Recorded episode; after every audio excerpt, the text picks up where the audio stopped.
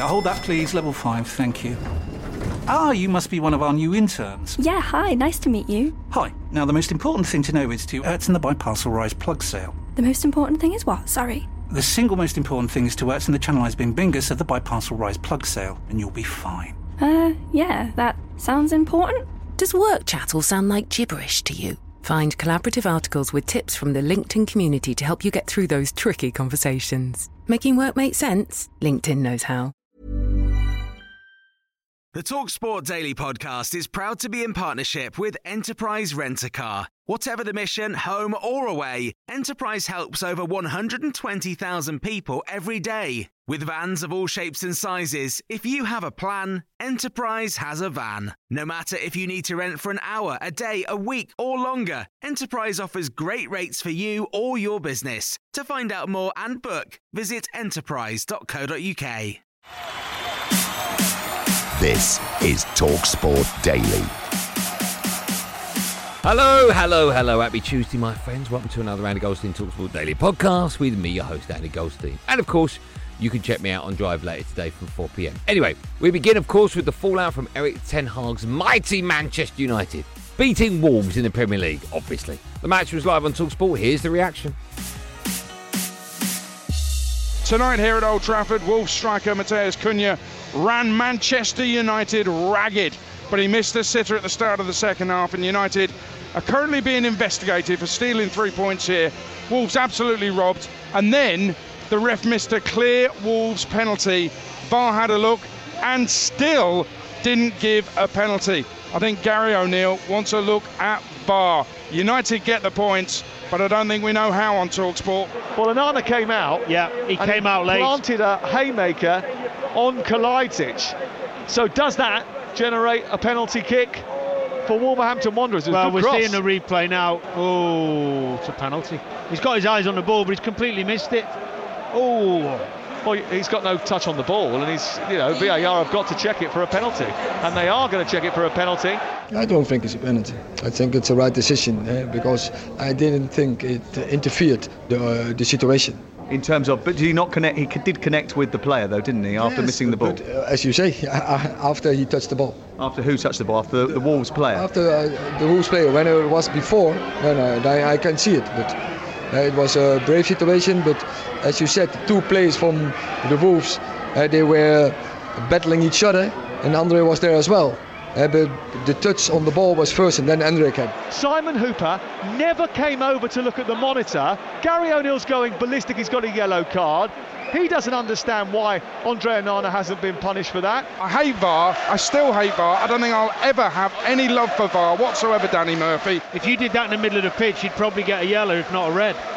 He, he didn't touch the ball. He's completely. He's hit him nearly in there. He's, he could have knocked him out. Well, he's mistimed his attempt to It try doesn't matter and if he punch missed the ball. Yeah, he's not- I'm not saying and he's he's connected deliberately with the trying to- player. It's a mistimed challenge. It's a foul. It's They've a foul, got. it's They've got. To, look, look. If they don't come out and just say, "Sorry, we got that one wrong," there Is it- needs to it needs to be an internal investigation. It's, I mean, it's something's Howard got Webb will now. be mortified by that. It's I- I so think so. clear and so obvious. I can't understand how they can suggest that the on-field referee hasn't made a clear and obvious error.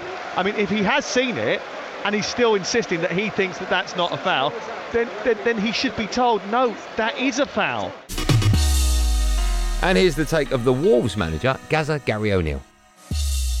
All of it was initiated by Onana, and he's he's coming out to miss the ball and smashing into our centre forward. So um, yeah, I mean it's a foul. It's, I, I get a yellow card, but for me the yellow card should go to Onana. We should take a penalty and then we see what happens from there. But um, yeah, disappointed. Um, but yeah. Wolves were brilliant tonight, all, all over the pitch, and they taught Yeah. taught Man I was. I, I was worried about uh, Wolves this season. I was thinking with you know what was going on at the football club, the not the lack of signings, Yeah, the manager leaving. I'm thinking, oh, it's going to be a bit of a mess. I, I mean, how wrong were we? Yeah, yeah, they absolutely. were absolutely fantastic. Yes, they- they were. And actually, look at the team and the players that they've got. That's a talented squad. It is indeed. And if he can get some results, get the get the, the mentality right there, they could have a really good season. They yeah, they, they, they, need, they also need to take the chances because you, you can't dominate a game and be the best side on the pitch for, let's be honest, mo- most of the game. Man United had their moments, of course they did, but largely throughout that 90 minutes there, Wolves were the best side on the pitch, Yeah. and that you got to take your chances. United, this and that, United were lucky. We won 1 0. End of the day. Penalty or no penalty. You're going about this Cunha had a good game and all that. You missed a sitter. Mm. They weren't that good. They couldn't score. I'm sick of it all the time. Oh, come on, George. George. Man United were When terrible United tonight. get luck, George. when United get lucky with a win, George. everyone's down George, the neck of United. George, United were terrible. United got Jason. I heard you then. You were right what you said, Jason. We, we, we get beat by one of these big head teams, but you can't be going on about Wolves this and that. Yeah, but Wolves are one of the saying what Wolves favourites to go down score. this season. The the manager come in They a week ago. down. They won't go down. No, but they've been one of the favourites to go down. I think, they, I think they will go down to be honest. After them watching them play us, then they couldn't score. Now, Man United But won't go down, day- George. Man United won't go down. No, I'm saying Wolves will go Oh, right, down. Decision, no penalty. Just clear and obvious, isn't it? Yeah. If it was at the other end, Man United fans would want it, and, they, and, and they'd appeal for it, and they. Oh, and they would have got it. And they, well, we don't know. We Nah, don't- they would have got it. Well, That's what maybe, happens. maybe, maybe you're right. Maybe you're right. Maybe you're right. That Man United fan earlier one who moaned about that, oh, it's all against Man United. Have a word. Now, Chelsea are set to break the British transfer record for the second time in seven months after agreeing a £150 million deal to sign the Brighton midfielder Moises Caicedo. Former Palace Mona owner, Mona, Simon Jordan, tried to explain how the club can afford such an outlay and still comply with FFP regulations. They've spent 800 million pounds on players. They spent 600 million last year. They capitalised that over eight years. All those players were on eight-year contracts. So all of a sudden, that 600 million pound spend is reducing at 75 million pounds a year. So you're charging 75 million because you're dividing 600 by eight. Right, you're reducing your 600 million spend mm-hmm. by 75 million every year. He's now had that change because they didn't like it. The football fraternity went, "You can't do that over eight years. We only want it back to five." So this year's spend will be 300 million, around about that. And Right. it'll be, and it'll be reducing at 60 million a year. So he's now losing 75 million each year from the spend last year, mm-hmm. plus 60 this year. But he's gone and sold 250 million worth of players in three transfer windows. And all of those players have, have, have, have, produced an outcome that have been profitable to Chelsea. He sold he sold Kai Havertz for 60 odd million quid. He bought him for 60 odd million quid. But on his balance sheet at the time, when he sold Kai Havertz, he was carrying him at 25 million. So he sold him for 60. He's booked a 35 million pound profit. He sold Mason Mount, who's an academy player, for 60 million quid. Mm. He's booked a 60 million pound profit. So over the three windows, he's booked somewhere in the region of 200 million worth of transfer gains on his balance sheet and he's, and he's reducing it by 135 every year. So he's 65 million pound in credit right now on his balance sheet against hmm. transfers. That's how he's doing it. Now, eventually, if Chelsea don't pull up revenue and start to get back in the Champions League or ge- generate other revenue streams, this is going to catch up with him sooner rather than later. But right now, 800 million pounds worth of spend equates to 135 million pounds a year worth of transfer losses or Right. depreciation, and then you've got 200 million worth of transfer gains on Havertz, on Mason Mount, on uh, Ruben Loftus Cheek, Yeah. and on and on we go. Look what look who they've sold. Now, Liverpool's Mohamed Salah let his frustration show as he furiously reacted to being pulled off by Jurgen Klopp against Chelsea. No one wants to see that. Despite not being happy with the scenes, Mike O'Neill admitted to doing the same in his playing days at Forest under Brian Clough. Ugh. Unfortunately, I have ha- actually done that myself. I have thrown a few, a few tantrums. One in particular was the the Charity Shield final in 1978. We're playing Ipswich, and uh, we are. Uh, I have just scored my second goal. We're leading Ipswich four, so I've got a, I've got about 14 or 15 minutes in which to score a hat trick in the game. This is so. Clough takes me off. My final, my final piece of action was actually scoring the goal. So we weren't in the best of terms at the time. And as I've just gone past him, I've said, "Scared in case I got the hat trick, were you?" And oh, oh, he was apoplectic. He got up and he said, "Don't you ever speak to me like that." And so he, he's the manager. He was also Brian Clough, and he was brilliant. How do you react though when someone, you know, from your playing staff comes in and says, "Boss, I think you've got, I think you're doing this wrongly." Good. Well, I ask him which way he thinks it should be done. We get down to it, and then we talk about it for 20 minutes, and then we decide I was right. He made me sub against Stoke. I thought, this is it. I'm just. I went into his office and said, "I'm not turning up." He said, "You be there tomorrow," and I didn't turn up for the game. John Roberts, my friend, phoned me that, that that morning and said, Martin, do you want to hear the good news or the bad news? He said, The good news is that the game is off against Stoke. The bad news is that Brian Clough came over from Derby because he normally collected around about Derby to go to, to Stoke. And He's come over to see whether you were on the bus or not. so on Monday, I walked into the training ground. He and Peter Taylor just uh, just pulled me into the office waylaid me in many aspects verbally and um, fined me, suspended me for, for, for a fortnight. And uh, and I have to say they were right and, and never to do that again. But it was the frustration was blinding me at this stage. Now, Newcastle got off to an incredible start of the season, tonking Aston Villa. Here's Andy Townsend, the former Villa captain, of course, still not back in the Magpies for a top four finish, obviously. Aston Villa are absolutely self-destructed. Newcastle 5, Aston Villa 1, trying to play offside, literally on the halfway line. I didn't have Newcastle in my top four. No, did I? And I would, I I. would probably stay with that. Yeah. Obviously, one result's not going to change the what the way we're all thinking, but they're they're going to be dangerous. And and I like the additions. I think. Uh, Harvey Barnes, Ali, I've always admired him. I've, Me I've too. always, he, I've always thought he he lacked a bit of care at the top of the field. But you can find that, can't you? Yeah. Experience gives you that, and confidence gives you that. Hopefully, he'll stay topped up in that respect. But they've got a lot going for them. They've got a lot of good players. They've got a solid looking backline, great goalkeeper. I tell you what, it must be fantastic being part of that club at the minute. Now, life without Harry Kane began for Spurs as they drew 2 2 away at Brentford. Simon Jordan thinks new boss Ange Postecoglou would have been ready for his former captain's departure. The Harry Kane situation is an inevitability. Some would say it's a miracle that you kept him that long.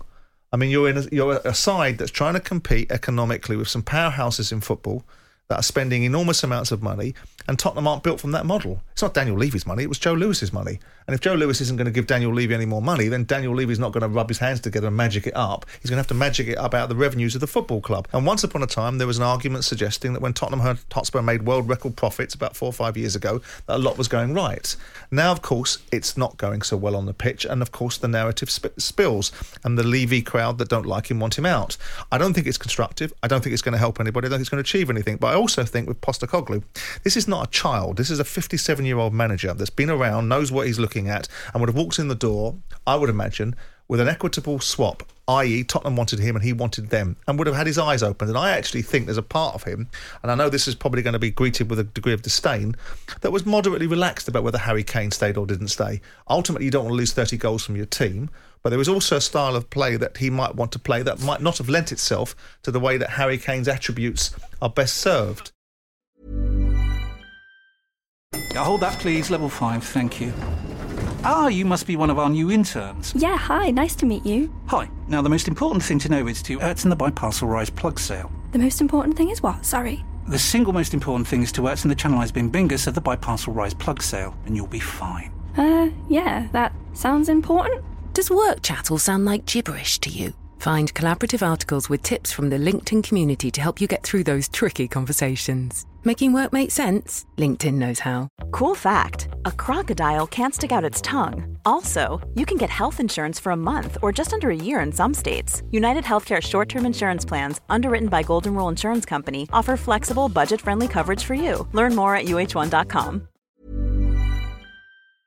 This episode of the Talksport Daily is brought to you by Enterprise Rent a Car. Planning to hire or share a car or van? Enterprise is there every step of the way. Whenever and wherever you need a vehicle and whatever it's for, Enterprise can help. With over 450 locations across the UK, they're just around the corner. Whether you need a weekend rental, a holiday hire, a replacement car, or you're planning a business trip, home or away, Enterprise are there to help. To find out more and book, visit enterprise.co.uk. And we finish with Andy Townsend recalling the time he met Oasis frontman Liam Gallagher. I don't think it was raining. I think it was in the sunshine. yeah, you get the joke. Do you know when, when, when Gareth missed the penalty in 96? Yeah. I've told this before, but I'll tell it again in case anyone hasn't heard it. When Gareth missed his pen for England in Euro 96, I think I was working for RTE. We were together at Villa. Of course, I've come straight downstairs to see him in the players' lounge because I just wanted to say, Do you know what do you say to someone that's missed a pen? Was going through my head as I was coming down the stairs. I was actually thinking to myself, what do you actually say to someone that's just Try missed do- a pen? try doing it in a again, mate. situation like that. Right, exactly. So uh, I just said, I, I when I saw Gareth, I just I sort of slapped him on the shoulder. I said, right, bigger and better than you have missed them, pal. And that I didn't want to say, don't worry about it, hard luck. You don't say rubbish like that. I just said, bigger and better, you've lost, lost them. Anyway, in the corner of the players' lounge, all of a sudden I see this this this Parker, you know, with it, and this hairy Parker coming towards me, right, with this guy waddling across, and it's Liam. Liam's coming across, and I'm thinking, I'm thinking, Liam, oh, not now, not now, mate, not now. You know, he's just Mr. a pen, and Liam, hey, Southgate, he's gone. Seriously, No. yeah. Well, at least you had the balls to take it. Not like, not like beep, beep, beep, beep, beep. And the air was like blue in there, you know.